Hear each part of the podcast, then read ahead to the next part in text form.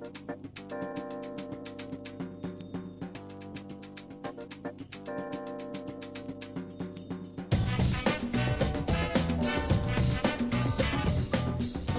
handsomes. Welcome to Personally Speaking, the monthly comedy cocktail party where your friends tell stories to make you laugh. What should we call you guys, by the way? Personallys, speakies, personalities? Let us know in the comments. There are three simple rules that govern Personally Speaking. All stories must be one, 10 minutes or less, two, completely true, and three, absolutely hilarious.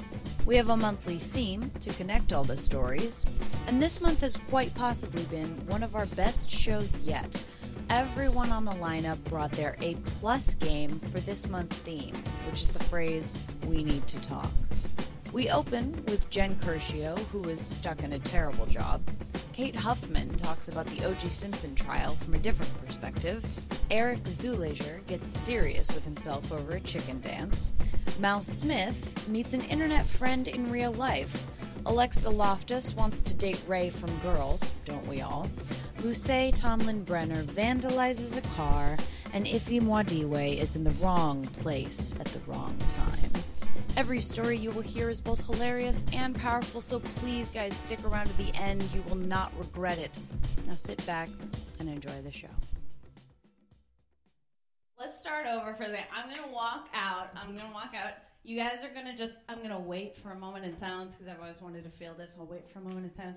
You guys are gonna start cheering before I even come out, and then when I come out, it'll just be to uproarious applause. It'll be beautiful. All right, are you guys with me on this? I hope. All right, beautiful. Let's try it. Let's try it. I just indulge me on this one. All right. In three, two, one. I'm going to take a silent breath. Go. Hello, handsome. Hello, handsome. Look at you people. Oh my God. Thank you. You're too kind. Please stop it. You're too kind. Oh my God. Welcome to Personally Speaking. The show is about good friends, good times, and good stories. Give it up for your storytellers tonight. Guys, we've got Jen, Kate, Eric, Mal, Alexa, Luce, and Ify tonight in this house. Literally in the house. Physically in the house. Give it up. Let's keep it going. Everyone who's getting on stage tonight literally just wants your attention, and oh my God, do they deserve it? We have such a good lineup for you tonight. I've taken special care to personally get into a relationship with every single one of these people. We all dated for about six months. I've vetted them very carefully, guys. They're good lovers. Uh, we've got seven stories for you tonight, and they are all related to this month's theme, which is We Need to Talk. Uh, this month's theme became much more relevant to me than I was expecting uh, because I got dumped by my job, uh, which is when your company wants to see other people. Not that I'm bound by contract not to say anything mean or anything like that, uh, but they are they were very very good about it. But it felt exactly like a breakup. It was like I was like I came in, they started talking to me. They're like, so I think it's time for us to part ways. And I was like, does this mean we can't have sex anymore? and uh, and it was the, here's the thing. Okay, they were like, we want to see other people, and naturally, like my first reaction was just like, I don't want to see other other people, baby. I just want to be with you. Even though, like, kind of the whole time you were dating, you were giving me like like fuck me eyes to other agencies. I'm gonna get through it, guys. I'm gonna get with a new agency. We're gonna exchange glances across the room. Perfectly fine. What you guys need to know is has much less to do with with my job hunt and much more to do with the people who are getting on stage tonight to entertain and show love to you. We have so many good stories for you, and I'm just gonna ask really quickly. Are you guys ready for this? Can you get excited and can you show me you're excited in decibels? Go. Get excited. Yep, yep, yep, yep, yep, yep. Beautiful. Beautiful. I love it. I want to hear that. I'm, that's actually like some people go to sleep to the sound of waves. I just listen to that recording over and over again. It's wonderful.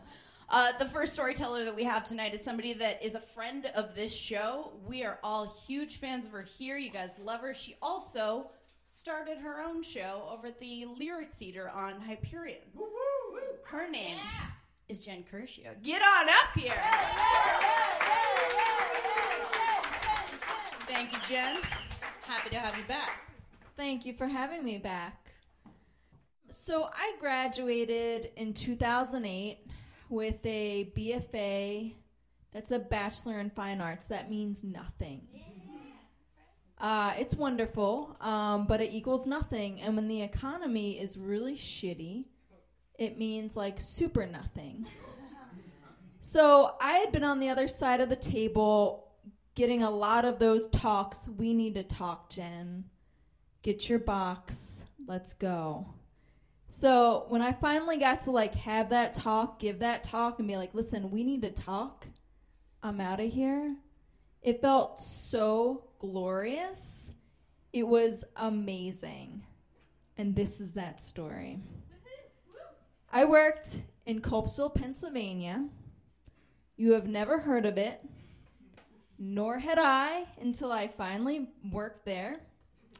Uh, the company was filled with people that were like completely different from me. So they were very conservative.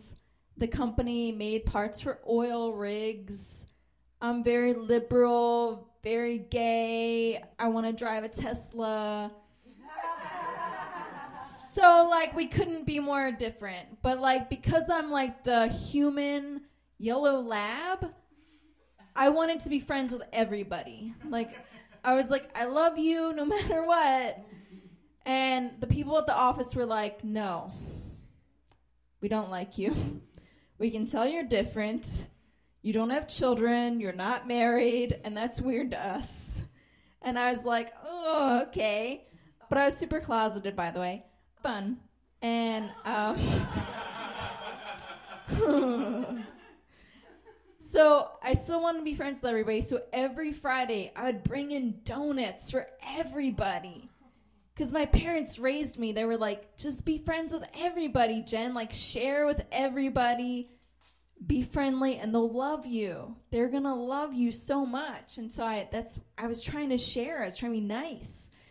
And uh, I noticed that there was like a lot of tension between two of my coworkers. Uh, I called the one the LFC, that stands for least favorite coworker, and the copywriter. So, like for example, like the one day the copywriter wrote these really long captions for photos, and the LFC was like, "If you gave a fuck about your job, you wouldn't write so many goddamn long captions." And the copywriter was like, "Go fuck yourself." And I, I went to the copywriter and I was like, listen, um, your captions were wonderful and very informative, and I like them so much, but they have to be shorter. The copywriter was like, sure, sure, sure. And then, like, when the LFC came in and she announced that she was preggers with twinsies, that's the kind of person she was. Like, she was an asshole. Like, not even I could be friends with this bitch. Because, like, l- just look at me. Like, you kind of want to be friends with me. I can see it in some of your eyes. I'm mellow. I'm kind. I'll help you move. I'll give you a ride to the airport if you need it. Oh. I, I have new friends, guys. this LFC like was not happen like she wasn't having it. Like she hated the copywriter so much. So when the copywriter quit for a better job, I was like, she's gonna be less of a frigid bitch. She's gonna be nice now. And I thought that her life of sadness was gonna turn around. But it didn't.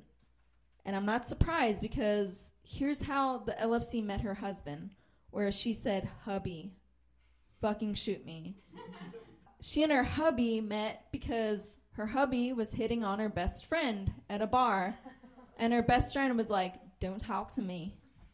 And her, so then the guy was like, okay, I'm just to move on down the block. And six months later, they were married.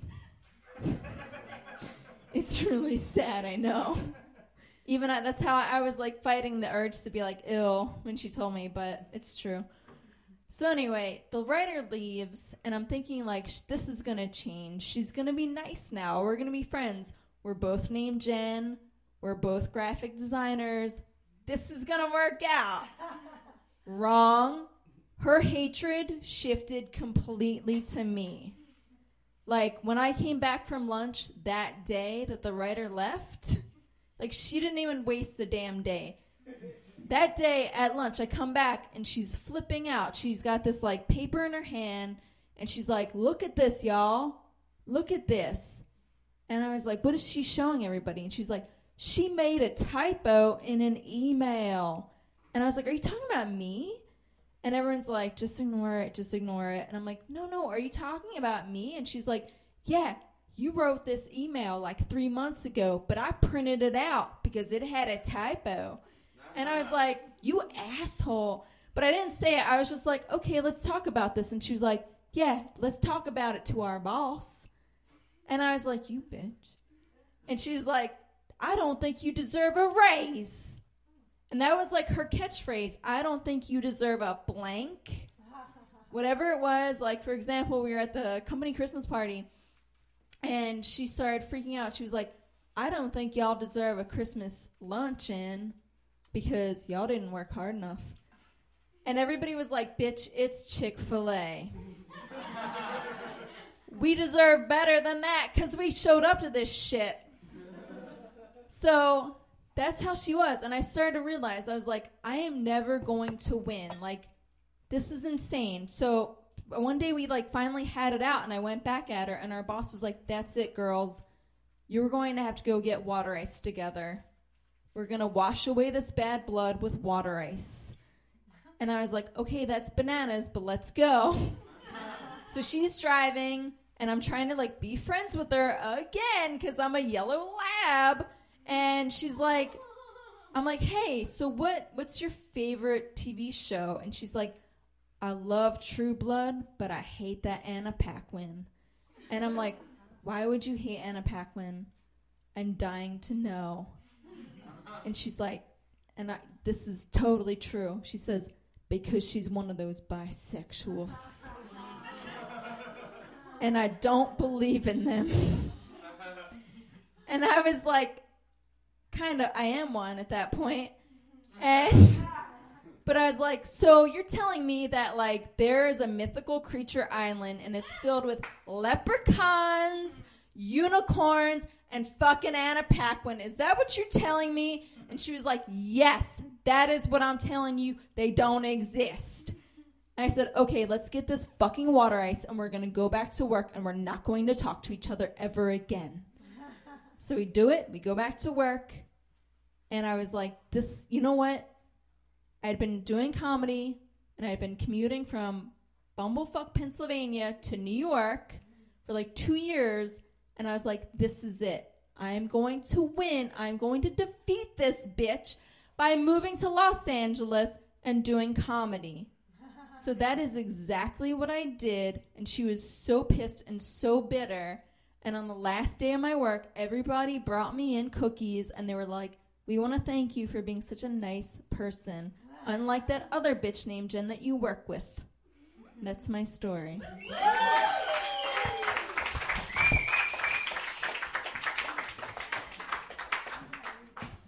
Keep it going for Jen Curcio. As I mentioned, she does a wonderful st- show that she just started called Sleepover Party over at the Lyric Theater on Hyperion. It's dope. She hands out party favors. That automatically means she's a great hostess. Uh, I was recently in a neighborhood that belongs to someone in this room, no judgment, and my car was broken into. It's tight. Uh, they broke only my right rear passenger window, to which I was, just, they did not steal the car. I was like, you broke open the window, could have pulled open any of the locks there, like easily could have gone through, and they instead took my uh, box of yearbooks that was in my car. And I was like, you took the one thing that was valuable to me and completely useless to you. I'm like, were you super stoked on knowing what I looked like with braces and like heavily straightened hair? Was that your like? There is some carjacker out there because I realized it wasn't just my car. It was like four cars in front of me. All of us, we all had like the right rear window broken the fuck into. So I was like, what if all these other people all just happen to have yearbooks in their car and this guy is just like, this guy's jam is just like braces on eight year olds. Oh God. It's just like, Jesus, what's your deal, man? Why did you? I, I don't know. I mean, desperate measures. Um, but yeah, uh, it, it all kind of feels like it, it happened at once, and I, I wish I had a better transition. Kate Kate Huffman is coming to the stage next, guys. I'm not an adult yet. Give it up for Kate Huffman. Thank you, Kate. Much obliged. broken into when I first moved down here, and they took all my CDs, and it was long enough ago that that was a big deal because I used CDs. Um, all right, well, guys, we need to talk about how good the People versus O.J. Simpson is. Yes, thank you, thank you, thank you, thank you. It is so good. It, they're doing a, a wonderful job with this show, um, and it's it's it's super trippy for me watching it because the first time I watched it all go down, I was coming from the perspective of like a punk kid who was just pissed off that all the adults in my entire life were like dis- had disappeared for an entire year just glued to TVs, right? Like my my summer vacation on Lake Michigan, every single one of my adult relatives was inside the little cottage we had rented glued to this little rabbit ears like we watched that fucking trial through snow. And it was so frustrating. And then, as it rolled into the school year, for some reason, amongst uh, my group of friends, it became the cool thing to do to be like, OJ was innocent, man. This is some fucking bullshit. He was framed. And uh, this would piss off my mother so very intensely. And it wasn't a racial thing. We were we were very progressive. I was the we were the only white family on my street. We went to i went to a mostly black school which the show is now making me realize maybe that's the reason that my group of friends was like OJ was framed because like I always thought that everybody thought that and like I've I, not not thought it. Like I don't think we ever actually thought it but it was like the cool thing to say and I'll talk to like other people like white people my age and I'm like didn't you think that when you were a kid? Were you guys all like? And they're like no that we weren't. But anyway uh that aside this is like the only time in my life that I ever behaved as a bully because the more my mom got upset, the more I would push it. I'd be like, if it don't fit, you must quit, bitch. Um, yeah, I was I was such a jerk. Um, and I remember the day of the verdict. They stopped classes, and like I went to a very small school. They put all the sixth, seventh, and eighth graders in one classroom, and they wheeled in the little TV that we all shared for those three classrooms. And when they announced that verdict, we fucking cheered. My God, how we cheered! We were like, you know, OJ, OJ. and then I think at one point we probably switched to Johnny, Johnny. It's terrible. And I remember the look on all our teachers' faces. And they were so dejected, and I could only imagine, like, ah, what are you gonna do when you're dealing with this group? I mean, he was so very clearly guilty. I think they all realized that, and they were like, dealing with this group of riotous children rejoicing at the acquittal of a murderer. And I went I, I went home that day and I was skipping and singing and I walked in and my mother was weeping on the couch. And I froze. Um, I didn't run to her or anything. I think I kind of like approached her timidly, like she was a wild animal. Because you know we're not used to seeing our parents in that kind of abject pain. I the image is burnt into my brain of her weeping. I f- assumed someone had died, and when, she told me, you know, I haven't been able to move from the couch since they announced the verdict. I was furious. I was like, "Are you stupid people that we don't even know. Like, and they weren't even people, you know? It was a circus. I was like, it's fucking over. We get our lives back. I might get my mom back. uh, and she just like looked up at me, sniffling, wringing her little handkerchief, and was like, Kate, you have no idea what it's like to live in the kind of fear that Nicole Brown Simpson lived in. And I was just like, whatever. What are we even talking about? And, you know, I mean, I think I matured enough within probably six months to realize how stupid it was that we were saying that and that, you know, like mm, piles of DNA evidence like the world has never seen probably is, you know, not something somebody framed. But I didn't think about it at all much until many, many years later when I was driving to college with my mom from Indianapolis to Miami, and somewhere along the road, the Denny's or Perkins or something similar, uh, she looked up at me and she was like, Kate, we need to talk. Yeah, yeah. Uh, and uh, and she said, I told your sister this when she was 18, and now I want to tell you. I want you to hear it from me. And uh, and she said, I was married once before I was married to your father. And I kind of froze over my like build your own omelet situation or whatever I had going on. and I was like, yeah, man. Um, I said that's like so crazy though, right? Like that that sh- sh- broke my worldview. Like there was no illusion. Like it was always. It was it was a shitty marriage, but it was my parents' marriage. Like that was that world. There was no previous world, um, but there was more. And she said, um, I was married to O.J. Simpson.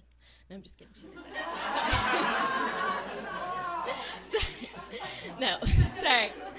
Uh, I was telling the story once, and someone thought I was going to say that, so that was funny. Um, but she did. she did tell me that she was married to a man who took her away from her family and friends in no small town, abused her verbally, emotionally, and physically. And uh, she just told me this whole story and how you know she eventually left and my grandmother called her and was like mary what are you doing? Go back to your husband. Just very intense story. And i don't think it was it wasn't a couple weeks later when i was ruminating about it. It was immediate like right there in that booth i remembered her reaction to the oj simpson trial. And i realized oh fuck like no, she was watching that whole trial needing vindication. She needed that guilty verdict because, you know, her abuser's probably out there somewhere, or dead, or I don't know. But, um, yeah, so I was flooded with guilt. Uh, like immediate, intense guilt. Like, can you imagine? oh, God. I watch the show now from many different it's very emotional for me. One because it's just good entertainment value and two watching it from her eyes and it's very intense like mm, you know all like 64 police reports of domestic abuse that the police like shoved aside because he was the juice and then you know the release of the 911 calls when you hear nicole's voice like the, just the images of her like he fucking practically decapitated her right so I'm experiencing it now through my mother's eyes, which is very emotional. And then, secondly, through my mother's eyes, remembering that then she's got this little 11 year old telling her, practically being, I mean, in a way, I was my grandma calling her and telling her to get back to her husband. Like, I was this little kid being like, he was, he didn't do shit. That man is innocent. So, um, I guess the whole point of the story is to tell you to start watching the show because it's good. Um, but in reality, it's just sort of like I try to watch it and and respect the bravery of my mother and forgive myself because we were all punk kids once, right? Yeah. yeah. Right? Yeah. Thank you. Thank you. I needed that.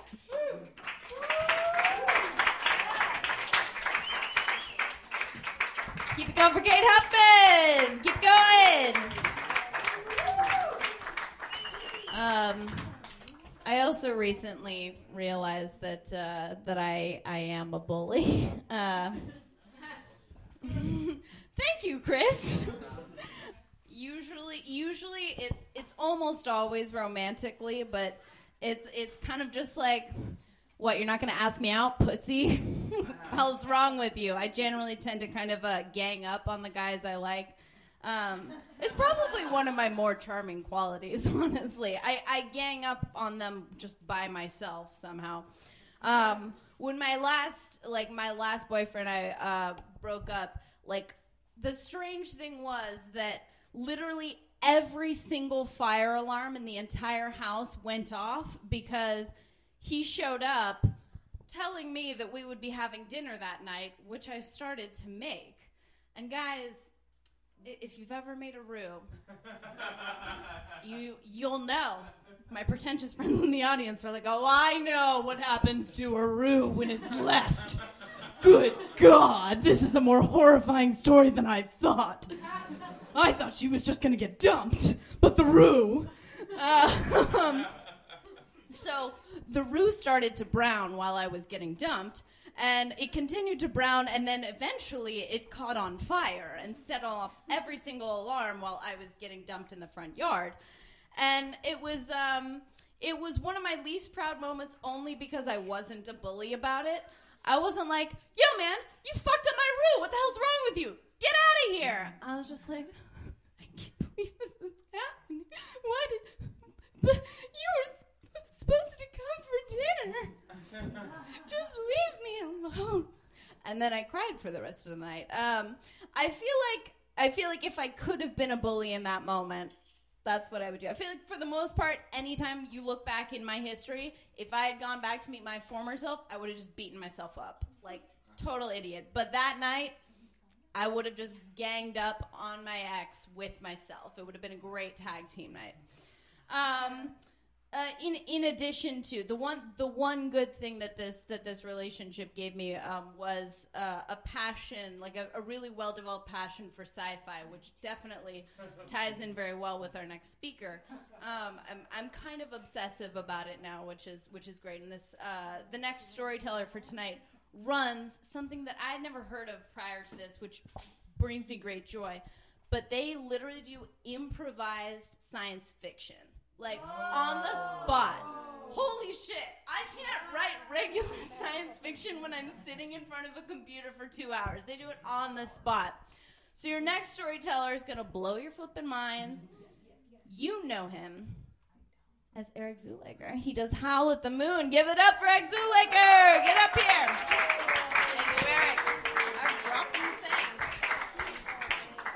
Um. Oh man, I I really wish I did improvised science fiction. Um. But uh, I'm actually I'm telling a, a story without any robots tonight, which is unusual for me. Uh. So I will do that now. I love dance. It's not ironic, sir. Um, I know truly, I, I, I absolutely love the art of dance, and I have always loved dance massively. And to prove this to you, I'll demonstrate it in the fact that I have seen the movie Center Stage more times than I can possibly count. If you're not familiar with the movie Center Stage, it is about a small town dreamer who wants nothing more than to be the principal ballerina for the American Ballet Company in the movie. It's called the American Ballet Theater, and I think they just reappropriated it for copyright reasons. But at the end of the movie, what happens is she comes out onto stage, even though she has bad hips for dance, she has a heart for it, and everybody knows that throughout the fucking movie. She comes out on stage wearing red pointe shoes and she's dancing to Jamiroquai, which blows the mind of anybody who knows classical ballet because you just can't put Jamiroquai with ca- classical ballet, and then everybody rises to their feet and they all clap for her. And I wanted that more than anything in the world. So, my first experience with both dance and shame put together, and they are friends.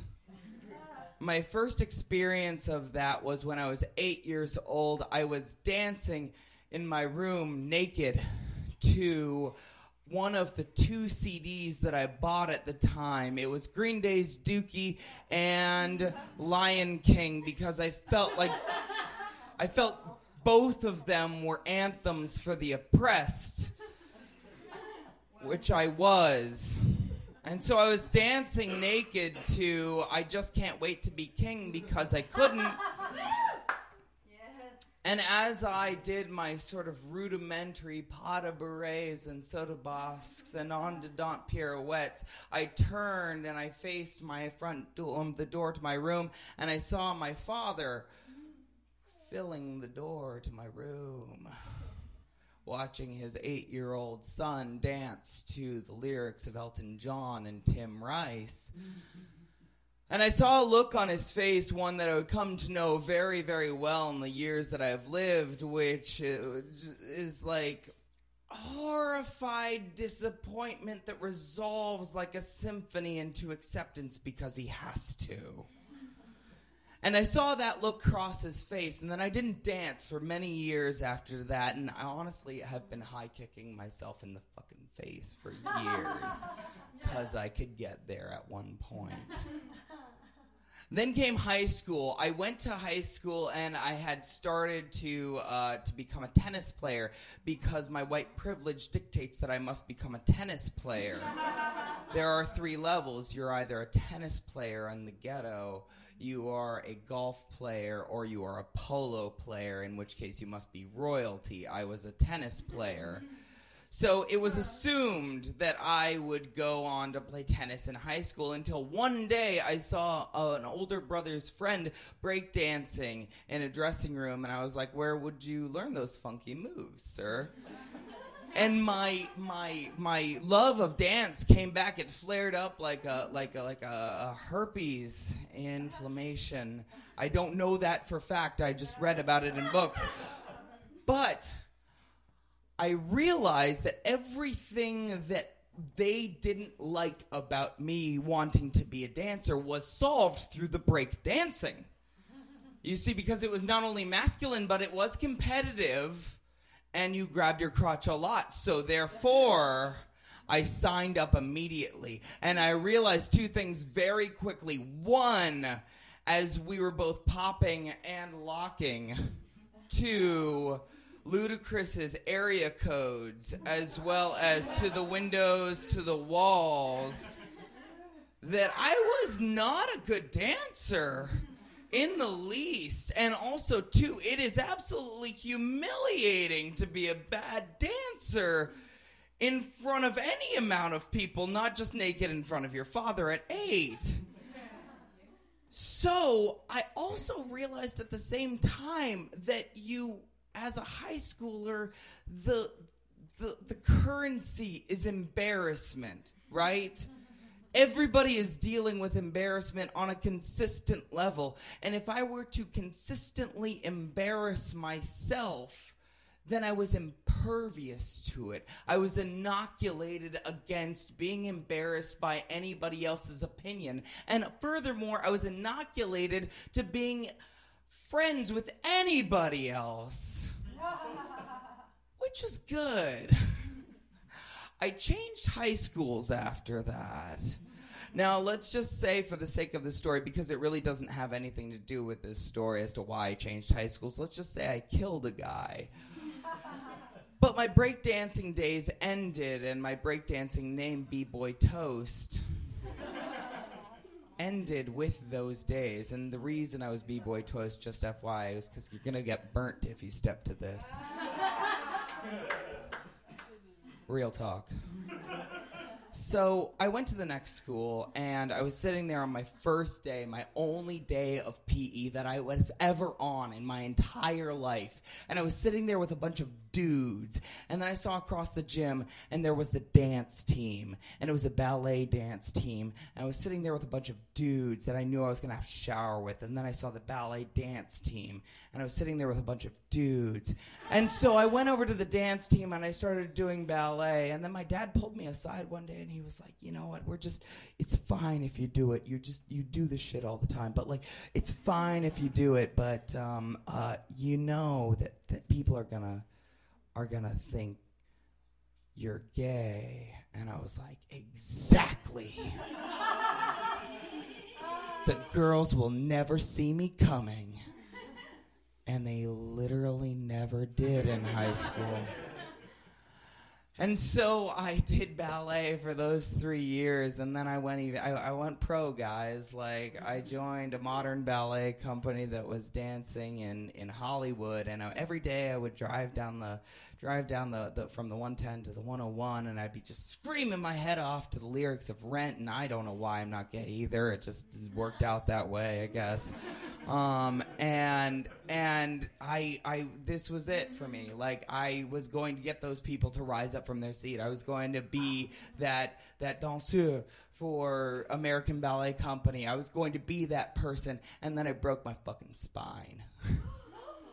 So um, sprung floors are a thing in dance. You have some padding beneath floorboard like this, uh, and it protects the the bones of the dancers who are throwing themselves up and then going down very quickly.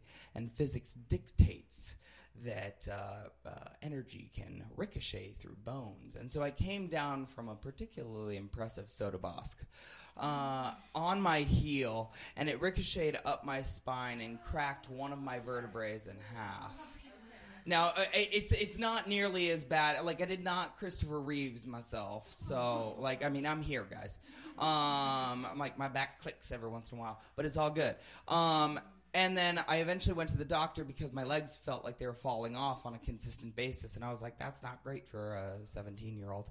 Um, and the doctor told me that I had a fracture on my spine and was going to have to wear a cast from here to here for uh, six months. And I had to go to my dance teacher and I had to, like a dance movie, I had to tell her that I couldn't dance anymore. And then, like a dance movie, I had to go to the boys' bathroom in the handicap stall and cry bitterly for an entire period. And I thought that my dance career was done, but it wasn't. So, what happened was, and this is the time that I had to have a talk with myself. I went to college my back was fine to a certain extent. I could do some things, and I still felt that need to dance. People in this room, you know it, who need to dance. And so I started auditioning for the dance shows, and I got, I got, I didn't get into the dance show, but I was gonna make it if I could just keep training, and my back was just gonna get better and better. And I made it into what was called the Cal State Fullerton Go Titans charity dancers. And I was like, what are the charity dancers? And they're like, what you're going to do is you're going to dance for convalescent homes to make them okay with death. and I was like, yes, we will. And they're like, you're going to do this every Sunday for a year. And I was like, fuck yeah. Are you saying you get I get to dance? Yes. So I did rudimentary duets and group numbers. I did everything they wanted. And eventually the choreographer said to me, You know, we like your moves. We like your moves. And I'm like, I know you're finally recognizing me. What do you need me to do? They're like, We want to give you a solo. And I'm like, What's the solo? They're like, Here's the deal you're a chicken. no, I said, I'm a rooster. And so we worked on this solo that went for about five to six minutes to the music yakety sax, which is like. but like I worked on it. Like like a professional like a professional does. I showed up and i worked on the stuff and we used everything. We used the breakdancing moves. We used the modern dance moves. We used everything. And then eventually the first convalescent home came up and they gave me my costume.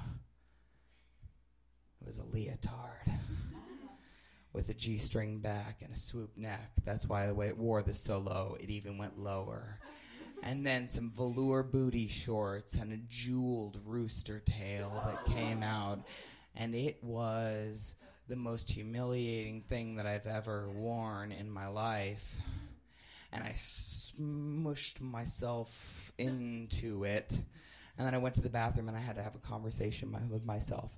And that was, you know what? There's a bunch of dying people out there. and nobody is going to chicken dance, rooster dance for those people. So you get your velour coated booty out there and you dance for them. Tour l'air, pas de bourrée, pas de chat, soda boss, grand jeté. We even did some like break dancing, like popping and locking, which is very difficult to yakety sax. And by the end, when I was huffing and puffing in my rooster mask, I saw three of maybe 30 old people try to rise to their feet and clap. And I was like, yes, this is it. I have arrived. And I did that every weekend for a year. Thank you guys.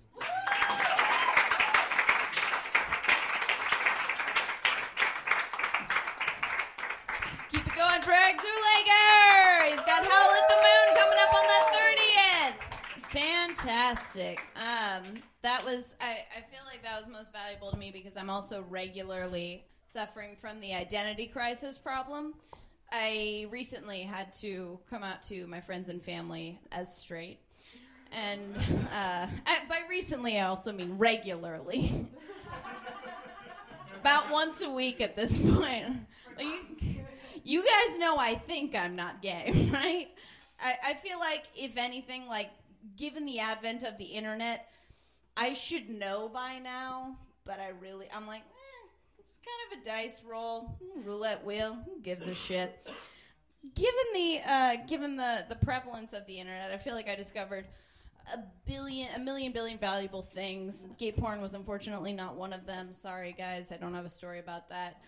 The internet, what the internet did give me is a billion trillion valuable friendships. I I have made kind of a weird hobby out of making my internet friends uh, real life friends, to the point where before I did this show, I was uh, I was talking to one of my friends that I've been convincing to move out from Arizona. One of my internet friends that I've just like slowly over time, kind of just like pulling on the tug of war rope. I'm like, I'm gonna get you out here. It's gonna happen.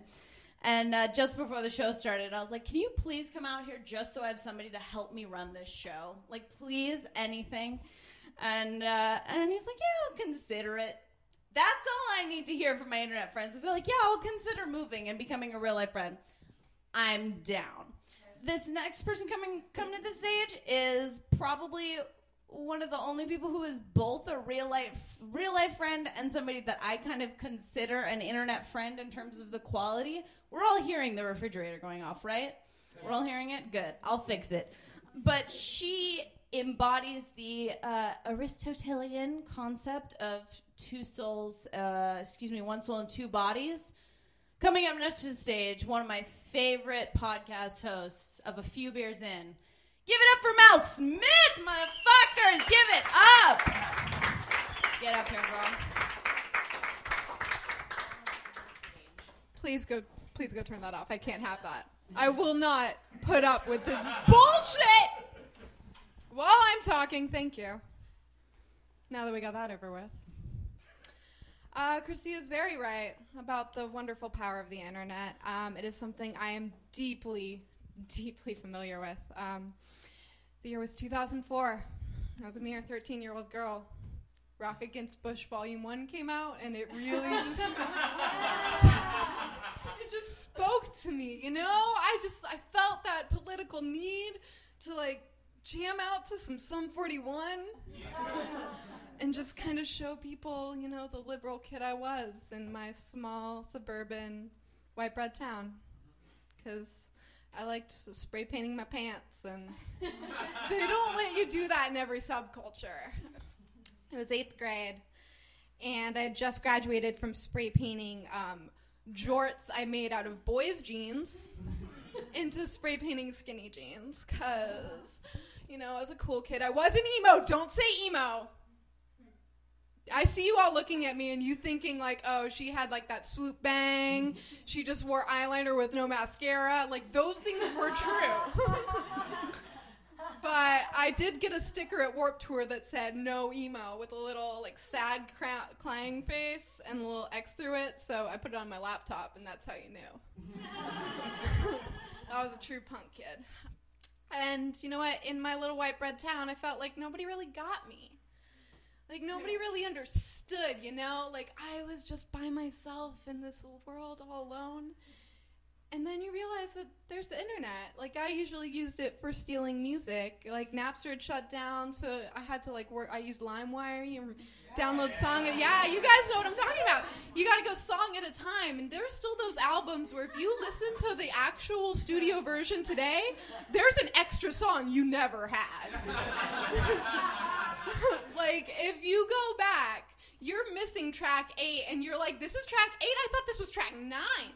Like everything's misordered. It's it's confusing. You'll all get there one day. Um but you know what? It, wa- it wasn't just it wasn't cutting it for me anymore. I could get my music there but i wanted to share this music with people. And for a while i lurked. See lurking is when you read message boards and don't participate. it's a common term at the time. And I would watch these fellow fellow loners bond over the music they loved, arguing whether when exactly in time Green Day did in fact sell out. it was long before 2004. And I wanted to be a part of these conversations, but they're a little intimidating. There's a lot of people that want to talk about Green Day. I don't think I could do it. And then there was this band that just spoke to me. in that my friend gave me a uh, burnt CD. and just said the matches on it, and I and I fell in love with a band called the Matches. Um, it helped that they were a local band from Oakland. Uh, they, which I lived in Sacramento at the time. Hell yeah, nine one six. Uh huh. Um, so I, so I took, I would take the train. Um, I'd take the train to Oakland, to San Francisco, to the Bay Area.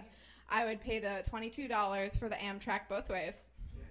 Uh, take a bus to the BART, then take the BART into the city. and then, as a little fifteen-year-old girl with um, blonde hair on top, completely dark blue on the bottom. Again, eyeliner, no mascara. I have blonde eyelashes, so trust me, it is not a good look. And I would go see this band, and I just felt like, you know what, they really got my punk rock aesthetic, but then they grew, and they became more art punk pop. it's a subgenre, check it out. And you know what? And I, it was at that point where I was like, okay, nobody else understands the beauty of this music. I need to share it. And so I joined a message board. I joined the Matches Matches boards. and you might think I'm overly exaggerating when I say that decision to join that message board changed the course of my entire life. Talking about this band, gossiping about, like, oh, do you think he has a girlfriend? uh, it made me the person who I am. It, I, there are these people, we, we got in sort of a clique you know, I when I, outside of the internet, and I would go to school, and I'd be like, "Look at all those preppy girls. Ugh, they're in such a clique. They're such assholes. They won't even talk to me." And then I go on the internet, and one new person tries to join my message boards. I'm like, "Fuck you! You don't know what you're talking about. I'm very exclusionary." And you know, it was like pre-cyberbullying, so it was okay. and you know what? And it got to the point where I was like, one of my friends that I had met online, her name was Victoria. She lived in the Bay Area. And like, hey, we had been all to the same shows and we hadn't even seen each other. And I'm like, okay, I need to make this happen. I need to meet these people in real life. And I had to tell my mom that I was going to go meet my internet friends. And see, I was introduced on this stage today as Mouse Smith, and that is what I go by, and that is what every person in my life calls me. My first name's Samantha. and my mom still calls me Samantha, my parents still call me Samantha. And when I told her that I had made these internet friends, she's like, Do they know your real name? I'm like, Well, no, because I don't go by Samantha, I go by my own. She's like, Good. You can never trust these people on the internet they could kill you. If you go meet up with them, you, this could be a 40 year old man. How do you know that this Victoria is not a 40 year old man? I'm like, she's a 16 year old girl. I've seen pictures. We've been at the same shows. Look, that's the back of her head in this picture I took on my on my Nokia Razor. and you know what? I with some convincing, my mom was like, "Okay, I'll drive you to the Mountain View Warped Tour, so you guys can meet in person." And that's what I did. I met my internet friend. She was six feet tall, 16 years old, just like me. I was right, mom. 16 year old girl. Hair all the way down to her butt. Gorgeous. Like, looked like a living anime character. Uh-huh. Which every man she ever met from ages 16 to 50 year old men would be like, Your, your hair is so beautiful. Can I touch it? uh, no, that's creepy as fuck. Um, and we became best friends. It was as easy as that. She was my internet friend. Um, and we went on adventures together. Her, me, and my sister, who I dragged along to everything because I was socially awkward and terrified of being alone ever. and so we would, you know, pal around Oakland because that's what 16 year old girls should do at night. And go to, we'd go to punk rock shows and we'd put safety pins on our clothes and well, I, lear- I learned how to do my eyeliner right, and that's a really important part to the story. She ha- she taught me a lot of things, and her mom, her mom was a special person. She, uh, her and Tori, I call her Tori, we're friends. Uh, they lived in a hotel in Emeryville, California, where I spent many a night after a show just passing out in a hotel room, just out of pure exhaustion because I was straight edge, NBD. and I, it, it seemed kind of weird at the time because, you know, not many of my 16 year old friends lived in hotels. And their moms wouldn't let them go to shows. My mom was cool, but her mom so, seemed a little off. And she was the sweetest woman I ever met, but she did make us call her Buttercup. Mm-hmm. like, just as a name. And she was she would always pick us up from shows which was so nice because like i don't want to take the train at midnight. I'm a 16 year old girl. And she would pick us up from shows. Sure she'd be two hours late. And it would be pouring rain and then the bouncer at the strip club next to the venue would take us in from the rain and keep us safe. Because it's the middle of the city. But you know what? Some moms are a little weird. Uh, one night she picked us up after a show and she's like, I, I just have to run a quick errand. And I'm like, oh, okay, that's fine. We, I mean, like, we're, we're children. We don't have anything to do. um, so she's like, uh, it'll just be a second. Where we go into the hills in the city of San Francisco and park outside of house. She's like, I'll just, I'll be right back. I'm like, okay. And we all just hang out in the car. We turn on the radio. We're like, oh my god, this song sucks, but I secretly love it. And we wait and wait and wait. It's been like an hour and a half. Uh, she comes back and seems a little off, but that's fine. That's normal. Um, it wasn't until years later that I, me and my sister kind of talked about it. We're like, that night was weird, right? And she's like, yeah. Oh, Tori never told you? I'm like, no. What? And she's like, oh, her mom was picking up meth. Which is like, that's the sad chuckle, like that you should have. They had this situation that was so, it was hard. And, but music and the internet gave this girl that I was genuinely friends with for a long time an escape from that, just like it gave me an escape from my loving parents and boring childhood. Um, so the internet can do magical things. Thanks, guys. Keep it going for Mal Smith. Uh, Mal and I have. Uh, she doesn't know this, but Mal and I have a bizarre relationship in that I listen to her talk all the time, and uh, she just comes to see me once a month. Her podcast, A Few Beers In, is fantastic. I am saying that as a fan and not as somebody who recently guested on the show. I am very much into one upmanship, so I'll just briefly point out that the message boards that I spent my internet years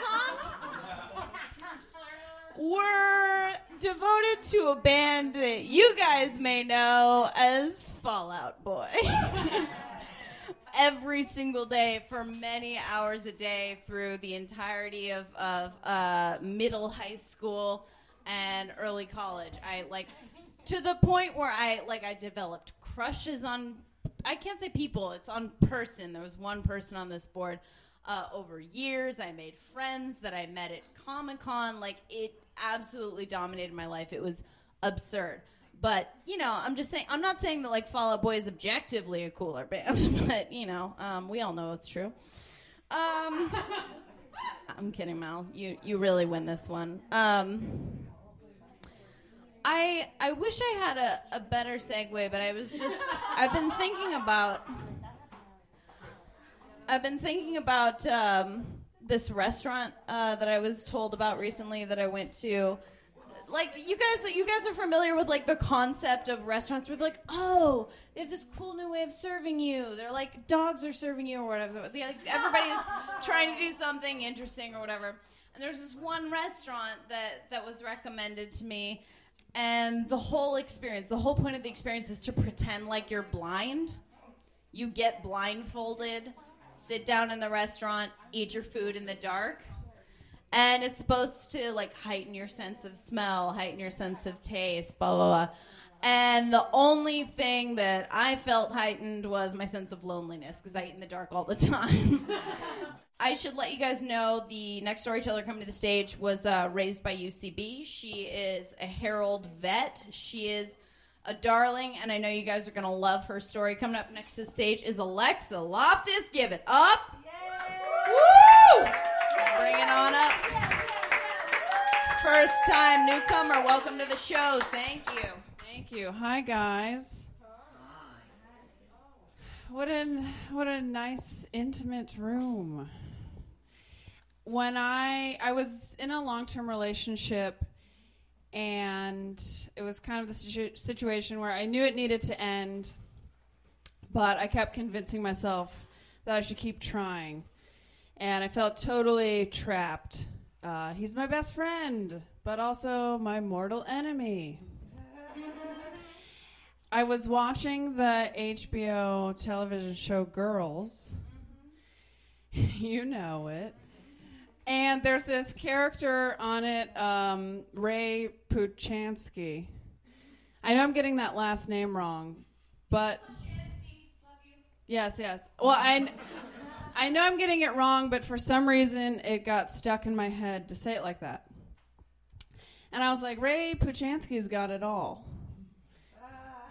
He's smart, he's goofy, he's a manager at a coffee shop. And then I was like, I should be confident enough in my relationship with a real person to not feel the need to trade it in with somebody who's fictional. That's fair.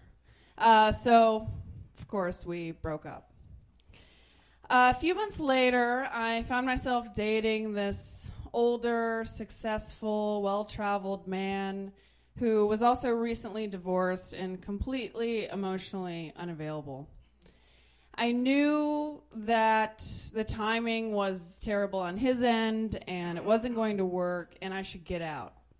But it's so much fun now. Once again, I'm trapped. We go on like real ass dates, you know, where we like feed each other oysters and then we go like have sex on the beach. I didn't think that was a thing you could do. Uh, he writes me poetry, and it's like decent poetry. Best of all, he always drives. And so So we're out we're out on a date at a bar and I look behind me and standing right behind me is Ray Puchansky. Well, it's the actor that plays him, Alex Puchansky. Once again, I know I'm getting that last name wrong. And he's standing there alone, practically begging for someone to approach him. And I can't approach him because I'm on this date with this dude I have no future with. And it's killing me. So, once again, I realize I'm looking for something better, and that's okay.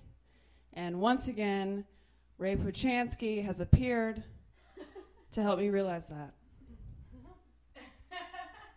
So that ended. A couple years later, I'm seeing this guy, and it's going really well.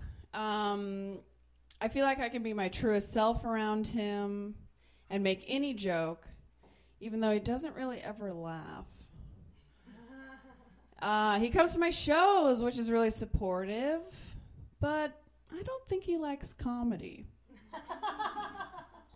well, what does he like? He likes sports and working out. That's cool. Um, although when we were making out one time, he was like, "I have an eight pack, and you don't even care."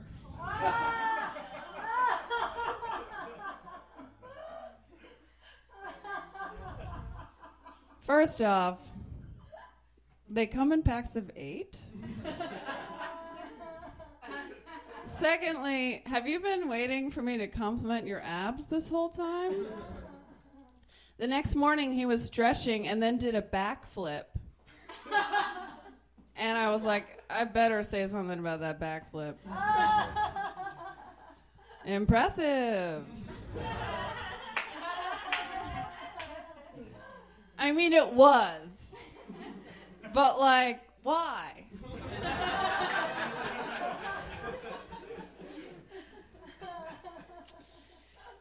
So I'm out to dinner with some friends, and I invite him, and he doesn't feel up to it. And honestly, he never really wants to do anything, which is a little unsettling because all I ever want to do is something. But I'm enjoying my time with him. Once again, I'm stuck. So I'm at this restaurant and I go to use the bathroom and I'm walking towards the bathroom and I lock eyes with Ray Puchansky. No way. now he's on a date and I can't talk to him. So I go into the bathroom, my heart is racing. I'm like, now he's not available, but wait, I'm not available either.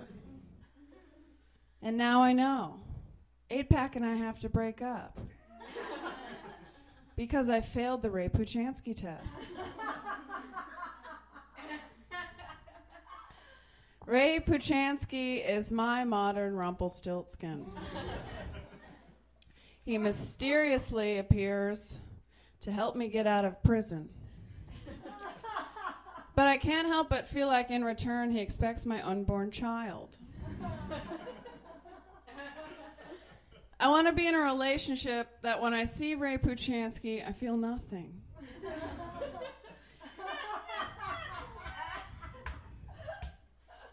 I need to follow through on my gut instincts because they're always right.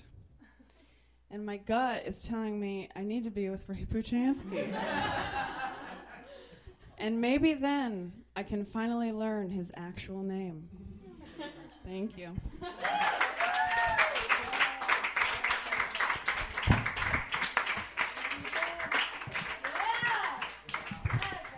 Uh, I am also in love with that character and extremely jealous of that story. I have had a very long term. I'm looking at you, Chris. Um, I've had a very long term. I love you. Very, very, very long term crush on the one that we all know is the hunk playing uh, Superman. Uh, his name is Jesse Eisenberg.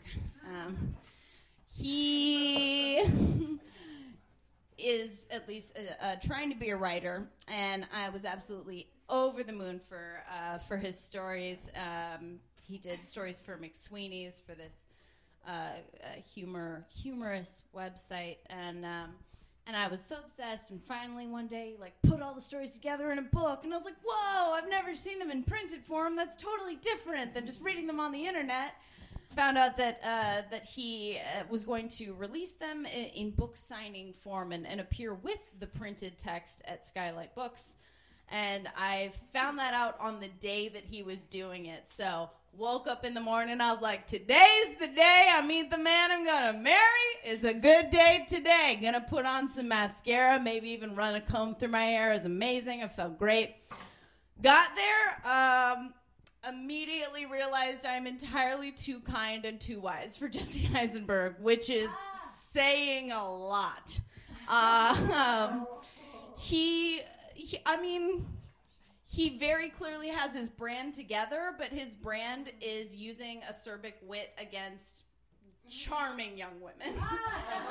so, uh, he made he made a big point of, of saying things like my friend my friend and I my friend who went with me um, we said something to the effect of um, great book signing we love your work do you want to just come get a drink across the street? We're not asking to you know be predatory of you. I was but she wasn't so she was the one who was speaking so uh, technically wasn't a lie and um, and he said something to the effect of, uh, "No, I've got to get up early for a shoot tomorrow morning." He's like, "Yeah, I think they um, make movies in this town."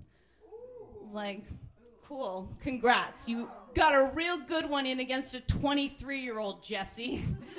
Congrats! And I was like, all right, I'm out. That's good. And that was the day I realized I'm too good for Jesse Eisenberg, guys. It was a real boost. I was like, I, I thought, I thought very seriously about just swing, slinging it right back. I was like, not worth the energy, and that felt amazing. Um, we've got a few storytellers left for you uh, on this beautiful, wonderful theme, which you know uh, it is because I came up with it. I was thinking lately, and I and I spoke a little bit uh, to this before about how just everything has been like extremely adult lately. There's just been a lot of of adulthood happening all at once, especially in, in the course of like two weeks.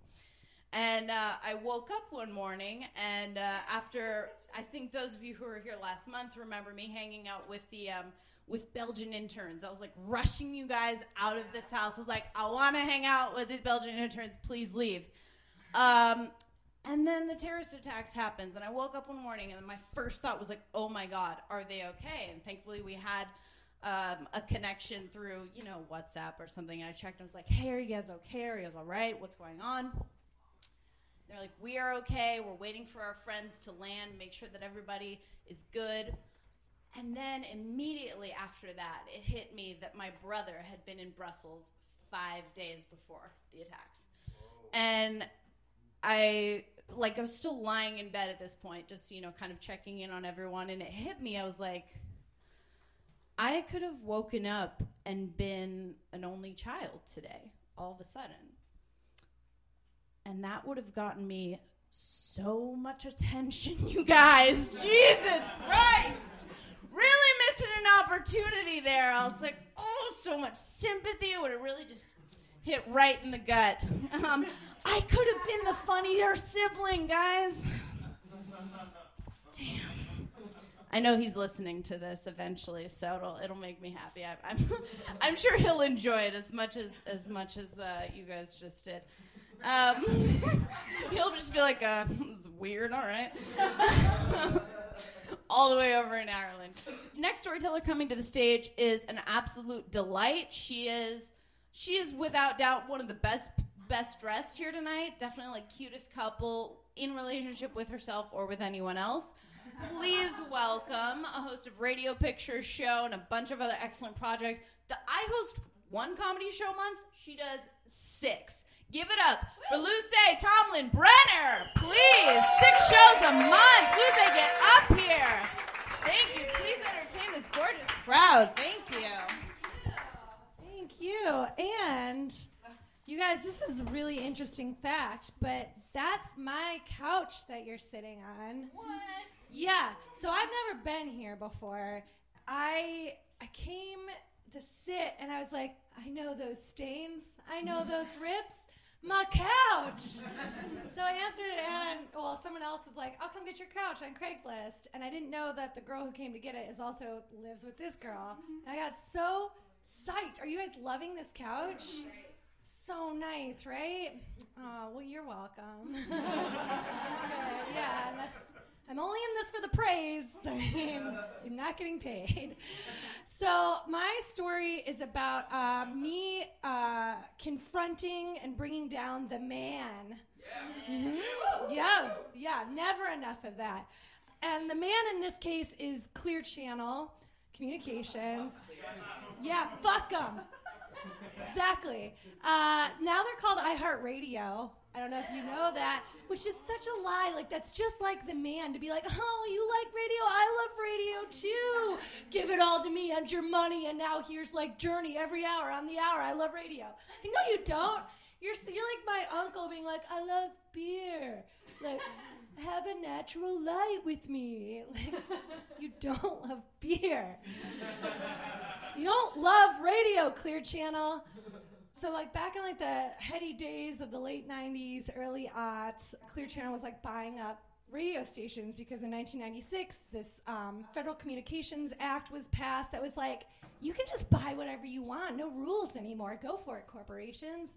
So they just like came in and they like hungry, hungry hippoed every radio, little radio station. And I like radio is what got me into very cool punk music because it was just on radio stations when it was like local radio stations and i listened to this amazing radio station called 1079 the end. And yep cleveland ohio baby! It introduced me to the Mighty Mighty Bosstones and uh, like the ramones and green day and uh, 90s early 90s punk. And I was so into it because my parents didn't allow me to buy music basically because I couldn't have anything that had the parental warning on it. And if I bought it anyways, they had to read the lyrics because they thought if I listened to something about drugs, I would do drugs. But guess what? I did drugs anyways. it didn't matter that Kurt Cobain killed himself. I wanted to kill myself anyways. So I don't need music to push me over the edge. I'm a nut on my own. So um, I got uh, I got real sad when Clear Channel bought our radio station, and one of the things that sucked the most about it was that they would sponsor like every event. All right, so fast forward to uh, me and my friend deciding that on a whim to go see Goldfinger after work one day. They're not like the punkest of the bands, but they're they're 96, like right in the middle of that, like bringing ska back for the third time, or that like real big fish, mighty mighty boss tones like jam. We didn't buy tickets because before radio got really like like take my tickets, I got tickets for you, you maniacs want tickets, call in now. Like you used to just be able to go to shows because you just had to know by just knowing. You used to have to be cool enough to know things and then you just got to do it. Not everyone got to do it. That's how you knew you were cool because you figured shit out on your own. It was great. It was a great time. So this was like right at the edge of like the internet being a thing for everybody and like we were still very much living in that like I'll just show up and just buy tickets at the box office. So um, we went to do that, but recently Clear Channel had bought 107.9 The End, turned it into Kiss FM, rap music, which is like I like now, but I didn't like then because when you grow up in the Midwest, you're taught to be like I like everything except for country and rap. Just like, oh God, they should teach you to never say that in school. this is the absolute worst, most ignorant bullshit thing that like any person of any age could say. They had bought that. They made the new station uh, 92.3 Extreme Radio, and uh, only playing the most extreme hits from Three Doors Down and Everclear. Um, and it was just tough it's like a really tough time to be like, yeah, rock and roll. Uh, so we we go to this show very confident in our ability to just like, hey, what's? Mm, couple of tickets for this like really super underground Goldfinger show. And it was sold out, and I'd never gone to a show that had been sold out before. And we were basically just like, what? What? What? This is a punk rock underground DIY show. And they're like, no, it's sponsored by 92.3 Extreme Radio. So, like, completely sold out. And I was. I was livid. My friend who was with me was always a friend who was like, "It's fine. We can do any other thing. Like we're already in Cleveland." I'm like, "No, I made a choice. I'm gonna see this fucking band." And like, I was very angry because I was a teenager, and you're just you you, sh- you should be very angry because you don't have any power when you're a teenager, um, unless your parents are rich. But then don't even bring it up with me because we have nothing in common. but it's even worse uh, if you're a girl because you're also just like constantly mocked by society and all your interests are stupid and um, you're also like vaguely like sexually threatened at all times by like boys and men of all ages and it's just it either makes you so angry that you want to you just you hurt yourself or like you hurt others and the best thing about uh, punk as a genre is that like it encourages you to be as like aggro as possible, which is something that women aren't encouraged to do. And like the more stuff you fuck up, you only get punker.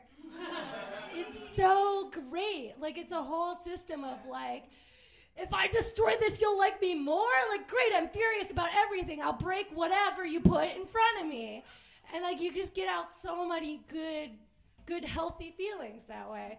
So I was very angry about the state of the world and also that I couldn't get into this Goldfinger show. So um, I took my anger out on the nearest thing that was oppressing me, which was the 92.3 Extreme Radio van that was parked out front with a satellite and they were broadcasting. And I was like, uh, uh, this van is the reason I can't get in this show. And so I just like took it all out and I was just like, fuck you, Extreme Radio, and just started like kicking it. And um, like just a lot of kicks, some punches, and I was like, that's not as good. Kept up with the kicking.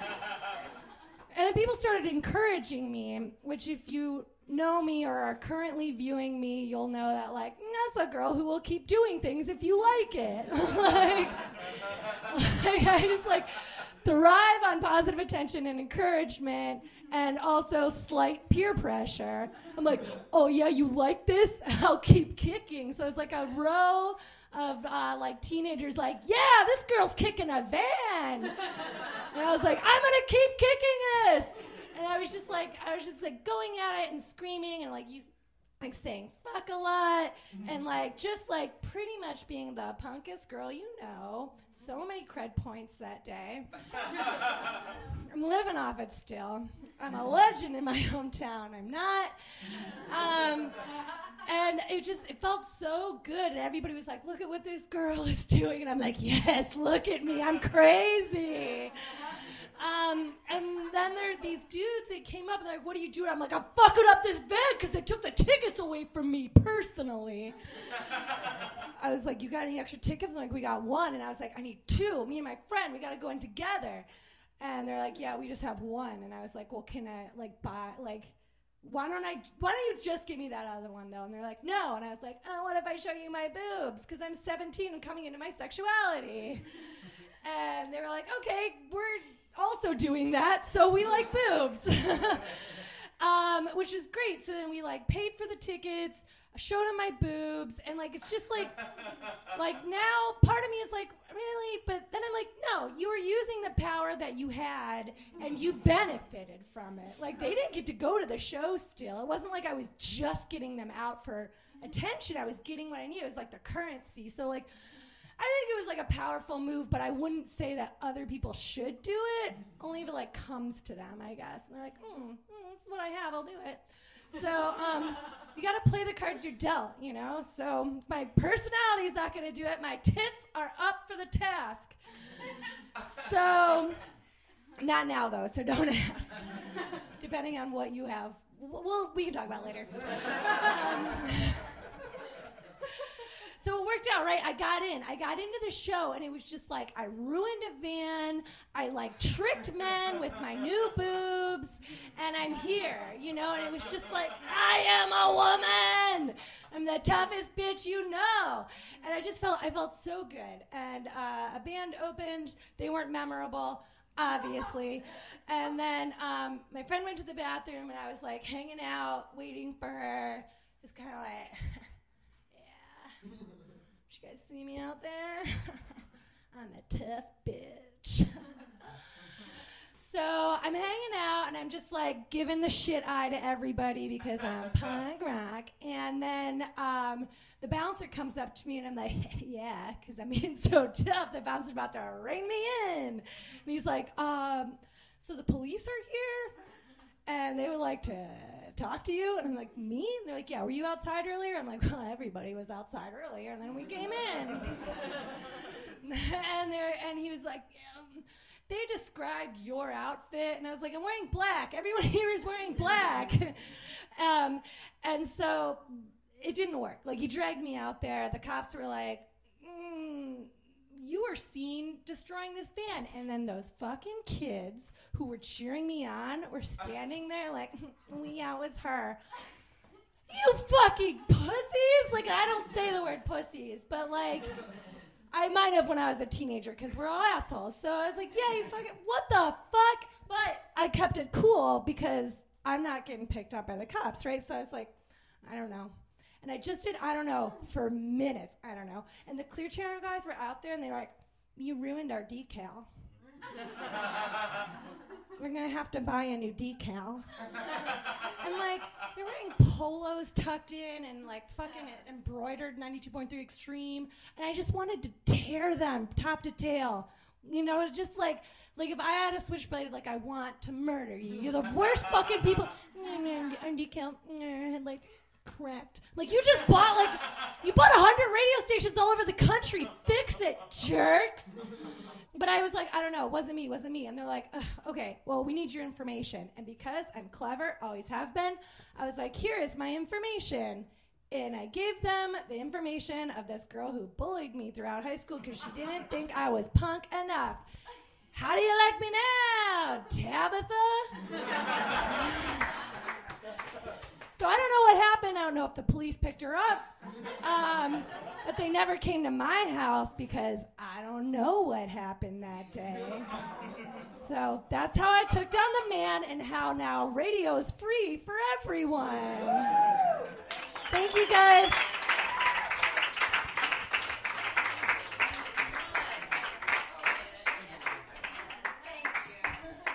Guys, um, you know that I put in an immense effort. You maybe don't know this because I, I downplay it as much as I possibly can.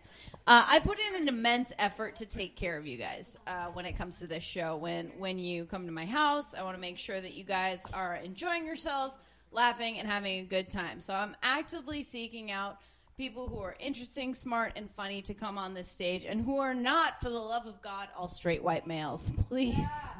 Not that there's anything. There's well, there's some things wrong with that, but so I think uh, I think I I might have uh, snagged a pretty good one uh, to close out this show. And everybody who's gone on tonight, I think, is really I think has really killed it. I think we had a great lineup tonight. We're going to round out the night with a Comedy Central staff writer. He has done work with Workaholics. He's written them for At Midnight. Guys, guys, um, if there's there's one thing I want you to leave this show knowing, it's that I'm taking care of you, okay? I'm doing my best. I'm doing my best at all times. That is my goal. Put your hands together for Ify. Anyway, get on up here. Get on up here. One of the founding members, possibly one of the lovely people working in the comedy group White Women, naturally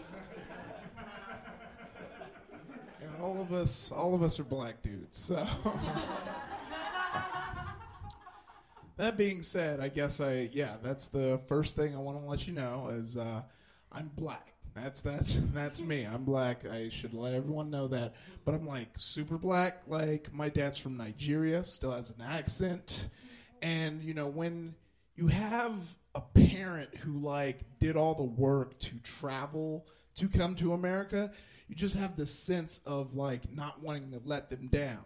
especially as a black person, because you know there's like three rules you just don't want to break as a black person. See, you don't want to go to jail, you don't want to like dip out on your kid, and you don't want to put mayonnaise on your sandwiches. Like those are the three main rules you have to follow. And like I've I've I've broken two of them in my life, but we're not talking about sandwiches tonight. Uh, so basically, uh, like you know, going through life, I've I've always been trying to fit in. Like uh, it's it's a long road through comedy. I've been in Los Angeles all my life, but I didn't start really doing comedy, acting, and all that bullshit till about five years ago. So I was always trying to fit in because I never quite did. But since my dad came all the way from Nigeria, he wanted to make sure I was a lawyer or a doctor or another thing that you actually have to go to school for and not ditch so you can go to Venice Beach and hang out and eat hot dogs. Uh, that's all I did. Like, I wish I could be like, yeah, I smoked so much weed, but all we did was eat hot dogs. it's so much, so many damn hot dogs.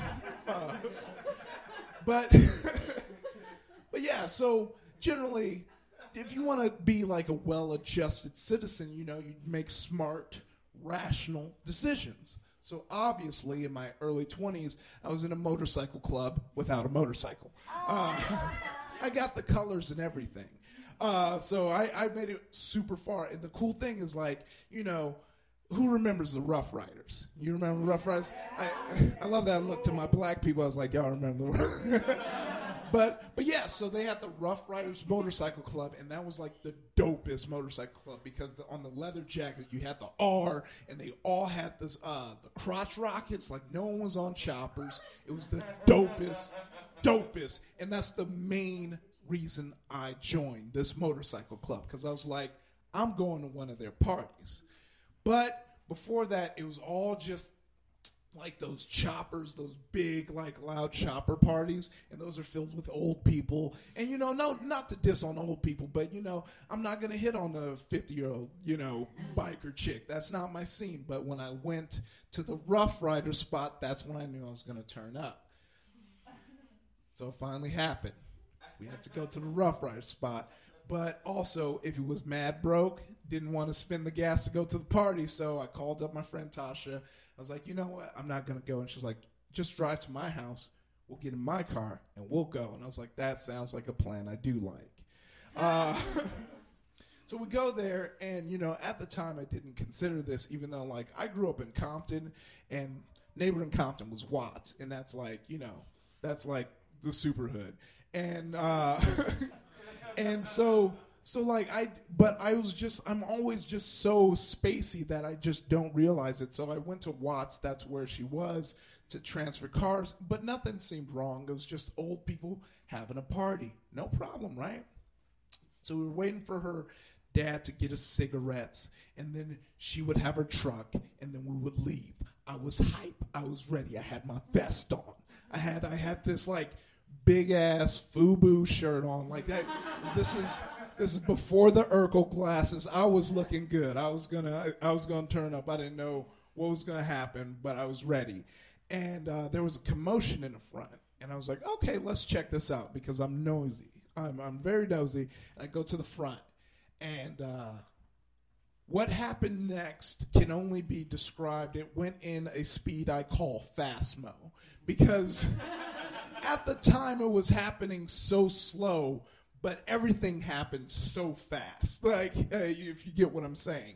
So this like middle-aged woman was standing on in the middle of these like steps and it was to the second story in her apartment and it was this cop trying to pass her and she's like i need a warrant. You need to go in there. He's like ma'am you need to get out the way. He's like nope i need to see a warrant. He's like ma'am you need to get out the way. And she didn't and he looked to his other cop the cop was like hey and he looked at her and he straight up did some wwe tossed her down the stairs and she flew it was crazy and then the next thing that happened was something I didn't even think was possible. It opened up a whole new world in me. The dude just punched a cop, like just straight up, and everybody, and it was like, like they all went into like Power Ranger formation. It was like, oh, we fighting, we fighting cops now. Like this was a world I did not know existed. I was like, oh, I thought we don't fight cops. And it was like, no, we fighting cops now. It's like, how? and it was, it was, and this was like, you know, a little bit before World Star. Like we still had camera phones, you know. But there was a dude with like a, a like new style camera just had already. I was like, you had that already. Like you you have to bring the tapes. It had the VHS tapes. He was, and it was just a ruckus. And I was like, oh, this is where I don't want to be right now. So. uh Then I saw another thing that blew my mind. Uh, I, the cop when they started losing, because at first they thought they were gonna like fight him. They're like, "Oh, we got this." They didn't have it. They got tore up. And then the cop stands up, covered in grass, looks down, and he calls for backup. And I shit you not, I promise you, I promise you, I promise you, I am not lying. By the time his thumb left the walkie-talkie, a cop car or two pulled up and a helicopter appeared. That I was like, we are breaking the laws of physics right now. Cops are getting punched. Helicopters are appearing out of thin air. I don't know what's going on, but I need to get out of here. And I turn around and there's a wall of people because everybody wanted to see this. And so, like, I'm trying to get the piece together, and Tasha's mom I felt like she thought she she had the juice. You know, she was in front of the cops while he was attacking another person. Like, we got you on camera. We got you on camera now. Uh, no, she didn't because the cop then body slammed her, and I was like, ah, that was a bad movie. Maybe not get right into the mix of things. And Tasha just saw her mom get DDT'd on concrete. so she just loses it. I'm like, I can't leave you because also you're my ride out because I still I still want to go to this Rough Rider party. so we gotta go. We gotta go. So I like grab her and I was like, and, and that was my first mistake because I could have been out. I could have been out, but I really wanted to go to this Rough Rider party. So I go back and I grab. It's like, it's good. Your mom's good. He's on her. She's done. We got to get out of here. And so we're pushing that and we're moving slow because there were so many people there for some reason. And I look behind me because I hear like this voice. It's like, everybody get the fuck out. Everybody need to move. Get the fuck out. Move. I'm like, who is this angry? And it's this short ass cop, half my size behind me. And I was like, this is never going to end well. So he's just screaming. And the next time I turn around, he got into like the most karate formation with the baton. And luckily, I looked in time because I had to move like this to not get smacked. And uh, and I was like, "Oh, let's please get out of here." And I look over. I'm trying to find Tasha, and she's over trying to open the truck. I'm like, "It's a lost cause. We gotta go. We are walking to the Rough Riders party because we're still going to Rough Riders party, y'all. This is, I'm telling y'all, that's the only reason I joined the motorcycle club. I gotta get to this party." Then I feel like a resistance as I try and uh, walk. And uh, this short ass cop has grabbed me by my motorcycle vest. and uh, and he just like he tried to he had to do his one last thing. He was like, ah, I got this dude, and he like shoves me, and like I start, you know, uh, spinning. Ballerinas might call it a pirouette, and uh, on my way down, I tried to grab something for balance, and it was the cop's hand, and then I like kind of like caught myself, and I was walking. I was like, whatever, that was weird. It's over. Let's go. She looks at me. She's like, thanks for having my back. I'm like, thanks. We gotta go.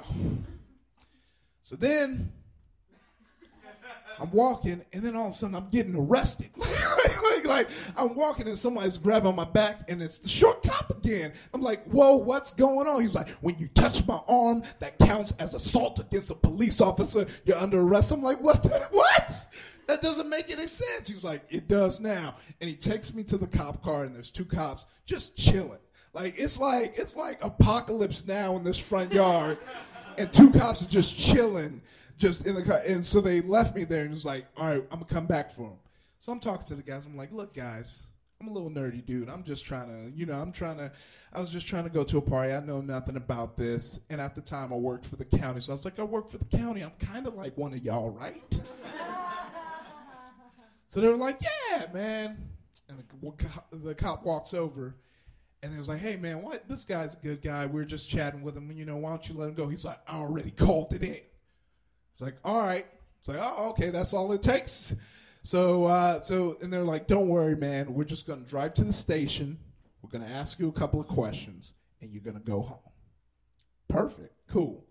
So we get taken to the station, and like, I obviously you you heard the story. I I left, but um, it's me, and I I truly do look like I do not belong because every one of the other black people arrested is just covered in grass. Like we like we were having like straight up like Tuscan oil, right? you know, wrestling just in grass. Everyone's just covered in grass.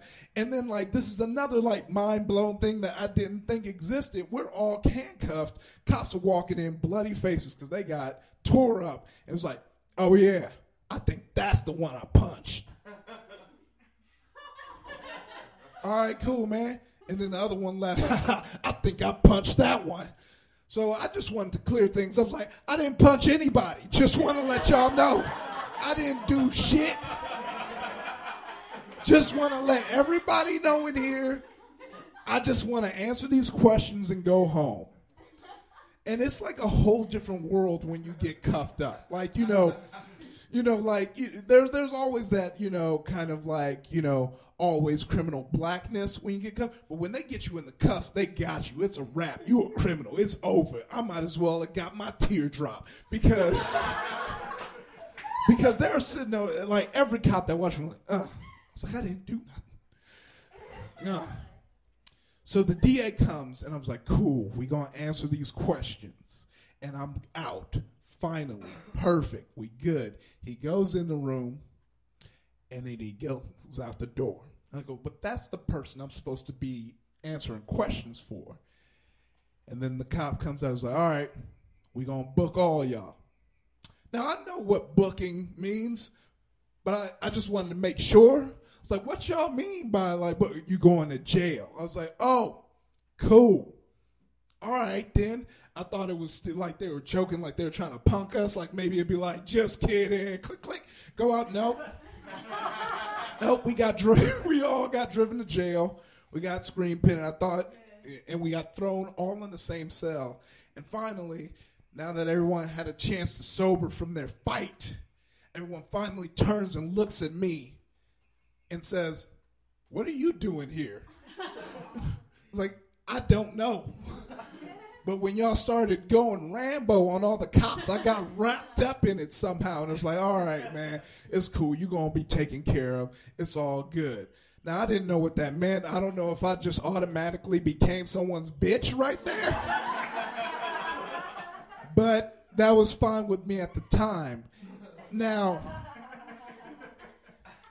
this whole time I had to, I, I had to like work out the next plan because I did have a nine to five. I knew, and this is a Saturday, and I had to be to work at Monday. Now, also, my dad works at the same job as me. So if I'm not there, he knows I'm not there, and he's going to want to know why I am not there. So I was like, you know, it's cool. I'm just get in late, get get go to court, taken care of. We meet with the DAs. They ask me questions. I answer all the questions, tell them everything I just told you. And it's like, oh, it looks like you were just at the wrong place at the wrong time. I was like, yep. But then they asked me, like, like interviewed me like five more times, I guess, to see if I was lying. By like time number four, I was like, I was at the wrong place, wrong time. Y'all already told me. Why I gotta say it again? I'm at the wrong place, wrong time. They're like, yeah, you're right. Go back in that cell. So then we eventually started getting booked to uh, go to. Uh, the jail and I was like, well, wait, I thought, you know, we're to be out, you know, Monday, so why do we need to go to a jail? And he's like, oh, because the uh, court's closed Monday. So you got to be in jail till Tuesday. And then you meet the judge and then you get out. So now I'm in a danger zone because I was trying to do this without calling my dad. But now I got to call my dad. But you know, I was sandbagging it. I was waiting. So you know, one by one, we are all getting booked, and everyone was going. And then eventually it was just me in the room because I had to make that call. I had to, first I called like the, there was like an adjuster that if it's your first offense, just so you know, any of the people in here who might be uh, racially profiled and sent to jail, you get a call, you call the adjuster, they lower the bail, you know. so we, I got the bail lowered, and I eventually had to make that call to my dad. So I called my dad. I said, Dad, all my life, I never wanted to call you from this place, but I'm calling you from jail. They got me. I was in. they got me. I was I was at the wrong place at the wrong time with the wrong people. I got caught up in it. They think I hit a cop, so now I'm in jail. I'm so sorry, Dad. I know you came all the way from Nigeria and you didn't want this to happen. You put in all that work, and now you now you got to get this call. And then he took a second. he was like, "Son, I know you my whole life. You know, I know that there's no reason you would ever hit a cop. This isn't even in your character, and I'm proud of you. So you don't have to explain anything to me. We're going to come take care of you, and we're going to get you out. Now, please stop crying because that's a sign of weakness. because I was crying the whole time. Thank you, everybody. I'm everybody.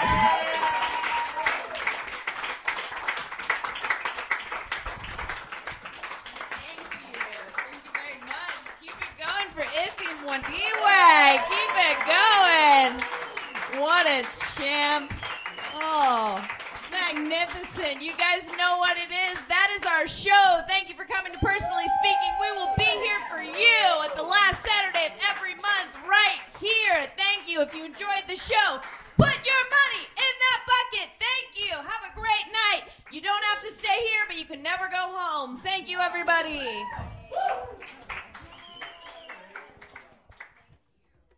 Thank you so much for coming. Personally Speaking is recorded live in East Hollywood every month by Matt Rains and hosted by myself, Christiana Morganroth. If you're interested in performing, attending, or just chatting, reach out to us at personallyspeakingshow at gmail.com.